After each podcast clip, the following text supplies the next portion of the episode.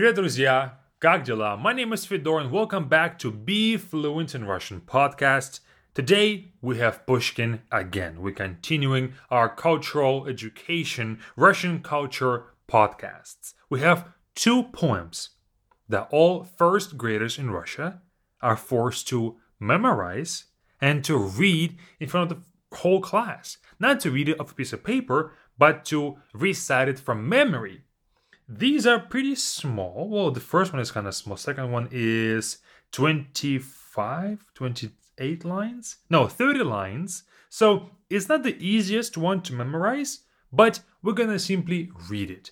I still, of course, don't know them by heart from school times. I kind of forgot it by now, but we're going to read it first and then do it again, second time with translations. And of course, as we're going through it, I'll give you some insight to Pushkin and Pushkin's life. But in fact, before we get started, if you don't know who Pushkin is, it's your first time even hearing the name Pushkin, he is considered to be the most famous, the most talented poet in Russia. And he lived in the 19th century, and he's still considered to be one of the best because of how succinct and how easy-flowing his poems are. Imagine this. It's been 200 years ever since he wrote his last poem. But we still can read it despite all the language changes. We still think of him as the best poet. He is really, truly very masterful, very skillful, very talented. And his word is so just magical. I don't know any other way to express it really, but truly magical. So, the first poem. It's called Няня, to the nurse, or to the babysitter. He had a babysitter or a nurse who raised him. And she didn't just raise him and teach him things, but she became a very important figure in his life. During the times of kind of persecution and going against the government and the state, she would be his savior. She would be his person that he'll go to if he can trust, with all of his deepest kind of thoughts and all of that. So she was a very crucial figure in his life. And here's a poem to her. Pushkin, Няня. Подруга дней моих суровых, голубка дряхлая моя, одна в глуши лесов сосновых. Давно, давно ты ждешь меня. Ты под окном своей светлицы горюешь, будто на часах, и медлят поминутно спицы в твоих наморщенных руках. Глядишь в забытые вороты, на черный отдаленный путь. Тоска, предчувствия, заботы теснят твою всечасно грудь. То чудится тебе, and then this poem gets cut off. Mid-sentence, not even finished the line. Of course, probably it was lost somehow, some way. Maybe it was burnt or something, or it wasn't recovered fully. Maybe he just didn't finish it. But it's an incomplete poem, but still just within these 1, 2, 3, 4, 5, 6, 7, 8, 9, 10, 11, 12 lines, there's a lot of care, a lot of language in it. So let's read it again and translate it. Подруга дней моих суровых. My days of harshness, faithful friend. So, Подруга is a friend, female friend. So, he is calling his nurse, not a medical nurse, but a nurse who raises you. Подруга, a friend. Дней моих суровых, days of my harshness. Okay, so she was a friend of his harsh days. During his harshest days, again, going against the state, he was persecuted a lot. And she would be his friend in those times. And then he calls her Голубка дряхлая моя. Голубка is a dove. So my aged dove. Моя, of course, means mine. And дряхлая means aged. But дряхлая is really when a person... how to best describe this? It's when a person kind of withered, okay? Maybe physically. They don't look the most... physically healthy. Дряхлый is when a person is kind of, maybe hunched over, maybe just old, but I think the translation of my aged little dove is a good translation. So let's keep going. Одна в глуши лесов сосновых, давно-давно ты ждешь меня. Alone in the wilderness of pine forests, you've been waiting for me for so long. So, одна means alone. It's a feminine version. Один means alone for guys. But одна, since it's a her, в глуши, in the wilderness. Лесов, forests, сосновых means pine. So, in the deep wilderness of pine forest, you alone, давно-давно, for long, ты ждешь меня. You're waiting for me. So, she is somewhere in the village, somewhere, you know, in the forest, waiting for him. She misses him. And in those times, of course, right now, if somebody misses you, you call them. But what are you supposed to do during those times? You write a poem to them and send it by mail. So it's not really that easy. So then he continues. Ты под окном своей светлицы горюешь, будто на часах. Beneath your chamber's window, you grieve as though upon the hour. So, горюешь is not grief when it comes to you losing someone, but you just simply, you are sad. You're being sad. Под окном, under the window, своей светлицы, your chamber. So you are being sad under the window of your chamber. Будто на часах, as if by the hour or upon the hour. I think, well, the translation is kind of different. The translation is upon the hour. I think будто на часах is like by the hour you get sadder and sadder and sadder. Maybe because he's not there, she misses him, and all of that. И медлят поминутно спицы в твоих наморщенных руках. And needles in your wrinkled hands are getting slower with each minute. So, with each minute, the needles that she's using to knit something, of course, during those days, you knit your own clothes and you don't go just to any store and buy them. You make them yourself. And so, with each minute, the needles that you knit with are going slower and slower and slower in your wrinkled hands. В твоих, in your наморщенных, wrinkled, руках, hands. A funny thing in Russian, руки or рука. Рука is a hand, but also an arm. Okay? But of course, we don't say in somebody's arms when something is located in somebody's arms. We say in somebody's hands. So here, руках means hands. Глядишь в забытые вороты на черный отдаленный путь. You peer through the forgotten gates towards the distant blackened path.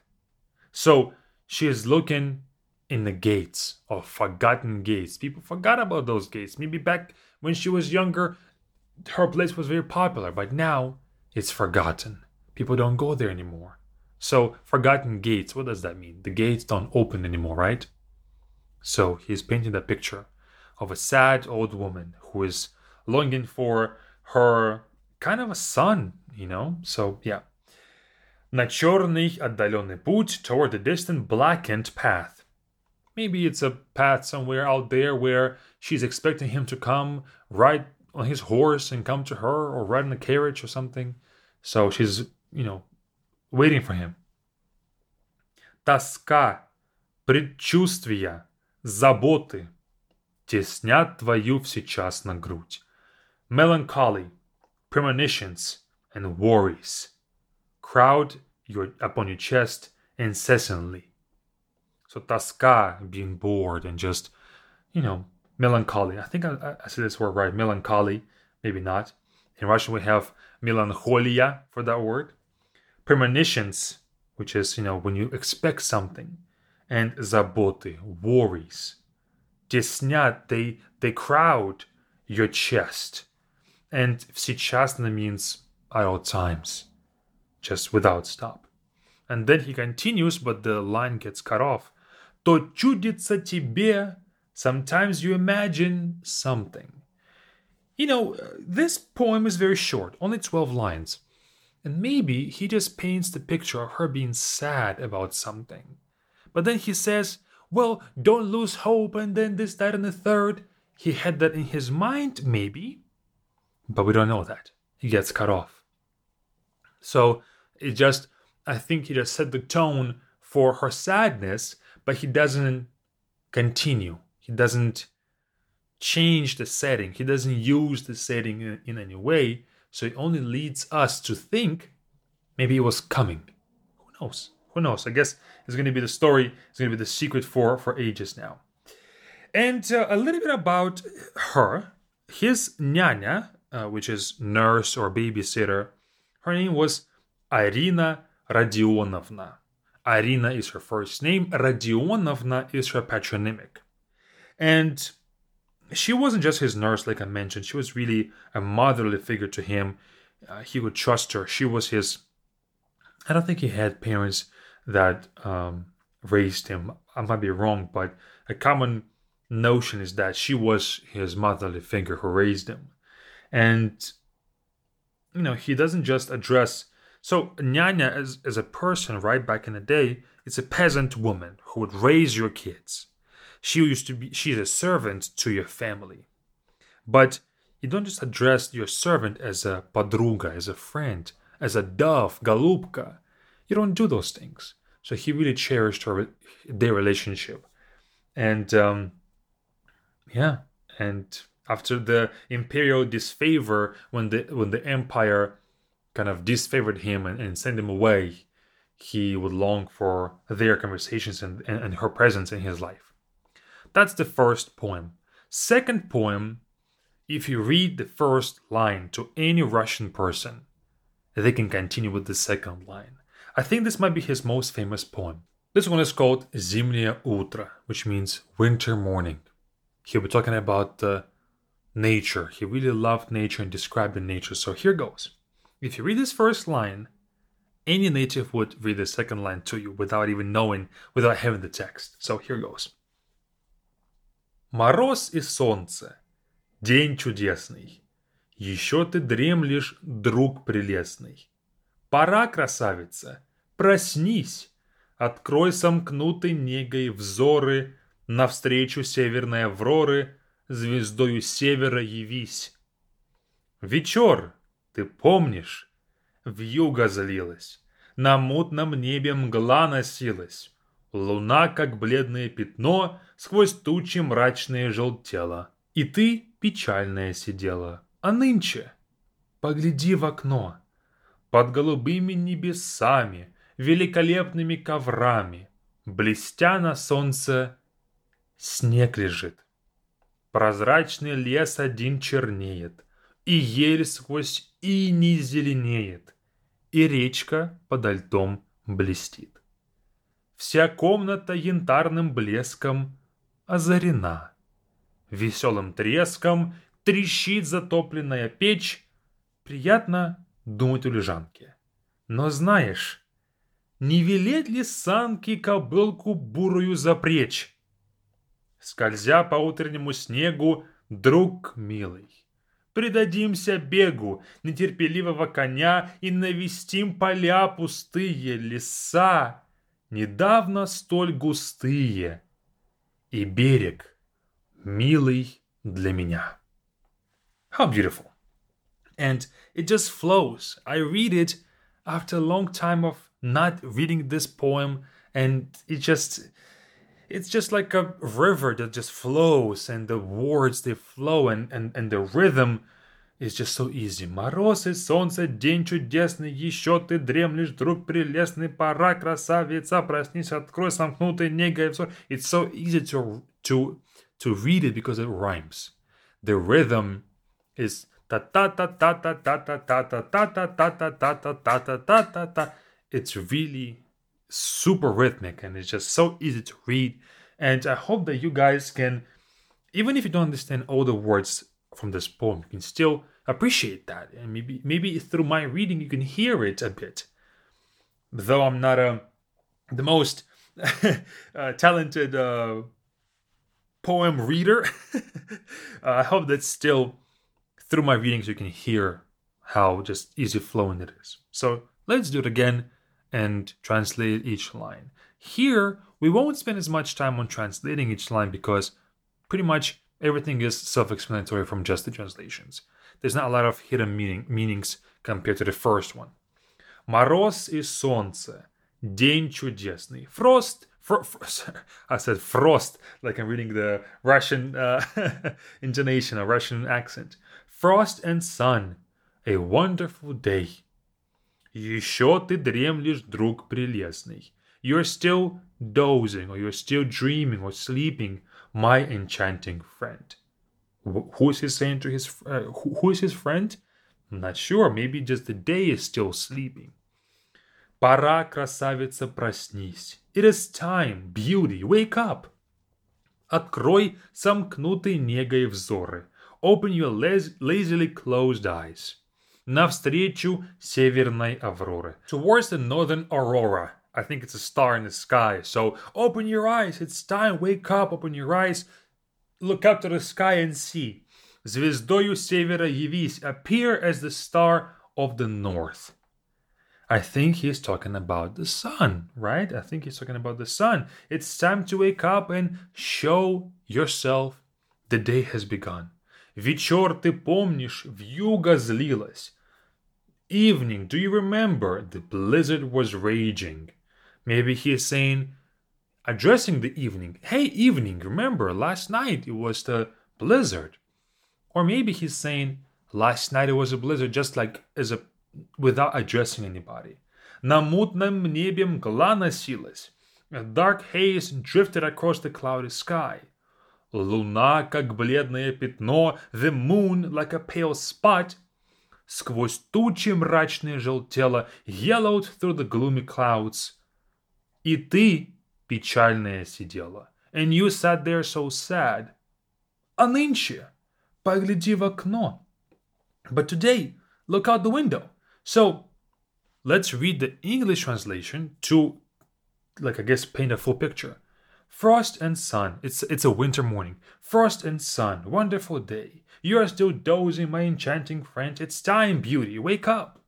Open your lazily closed eyes towards the northern aurora. Appear as the star of the north. Last night, do you remember? The blizzard was raging. A dark haze drifted across the cloudy sky. The moon, like a pale spot, yellowed through the gloomy clouds. And you sat there so sad. But today, look out the window. And then let's go back to Russian. Под голубыми небесами великолепными коврами. Under the blue skies, magnificent carpets. He's describing the clouds as the carpets. Блестя на солнце, снег лежит. Glistening in the sun, the snow lies. The snow is there. Прозрачный лес один чернеет. The transparent forest stands dark alone.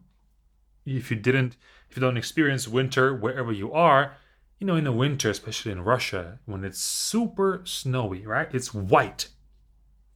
Just like maybe also a carpet or a cover of white. But then if you look in the forest in the winter doesn't have any leaves. And if you look through the forest, even though he describes it as transparent, there's no leaves. The trunks of the trees and the branches, they kind of, if you look through it, they'll be black, right? And so you see only the black forest is only black. The rest is all white from snow. И ель сквозь иней зеленеет. And the fir tree, green through the forest. The only tree that is green is fir tree. And so you see the black forest, but the green fir tree, because the fir doesn't drop its quote-unquote leaves or spikes or whatever they're called. И речка подо льдом блестит, and the river glistens under the ice. Вся комната янтарным блеском озарена. The whole room is lit with the amber glow. Веселым треском трещит затопленная печь. With a cheerful crackle, the lit stove crackles. So, you know, when you have a stove when you have a bonfire, when you have a fireplace, it crackles, right? And so he's talking about the amber glow from the sun just covers your room, and then you hear the crackles of the fire. Of course, back then, there's no radiators, no heating system. You have a stove or furnace in your house. And so that's how you get warm. And so you wake up in the morning with the sun in your room and the crackle of the stove and of the furnace. Приятно думать у лежанки. It's pleasant to muse on the bench, or to think, to ponder, laying there on the bench. Но знаешь, не велеть ли в санке кобылку бурую запрячь? But you know what? What about harness, or to order to harness the chestnut horse into the sleigh? Should we go out there and ride horses on the sleigh in this snow? Why not? Скользя по утреннему снегу, gliding over the morning snow, друг милый, предадимся бегу нетерпеливого коня. Dear friends, let's give in to the run of the impatient horse. И навестим поля пустые, and visit the empty fields. Леса, недавно столь густые, the forest, recently so dense. И берег, милый для меня. And the shore, that's dear to me. First, he paints the picture of the frost and sun and this wonderful day. Wake up! Yesterday you saw the blizzard, and it was crazy, and it was gloomy, and you were sad there. But today, look out the window. There's the skies, and the snow is glistening, and the forest is green with just the fir tree, and then this river there. And the whole room is lit with this amber glow and the crackle of the forest, and then you're just sitting there pondering about stuff. But you know what? Should we go ride the horses in the sleigh on the snow? And then we give in to the horses' ride, and then we go to the forest and to the fields and go to the shore that I love so much. That's the genius of Pushkin. And of course, the translation doesn't give it justice. The poetic rhymes and just the rhythmic scheme is just incredible. That is it. Thank you so much for listening to this podcast. I hope you've gotten something from this. And if you are interested in reading these poems by yourself, I'll leave them in the description to this podcast. You can check it out. And also, of course, if you want to learn Russian and speak it to your friends, to your family, and have a good time doing that and have fun speaking and not always think of, what's the next word? How am I supposed to say this? Oh my gosh, I'm so overwhelmed. If you want to avoid that but learn to speak freely, join a BeFluent class right now with the first link in the description to this podcast as well. We'll teach you how to do that. Check it out, and I'll see you all next time, and hope you enjoyed. See you next time. Пока-пока.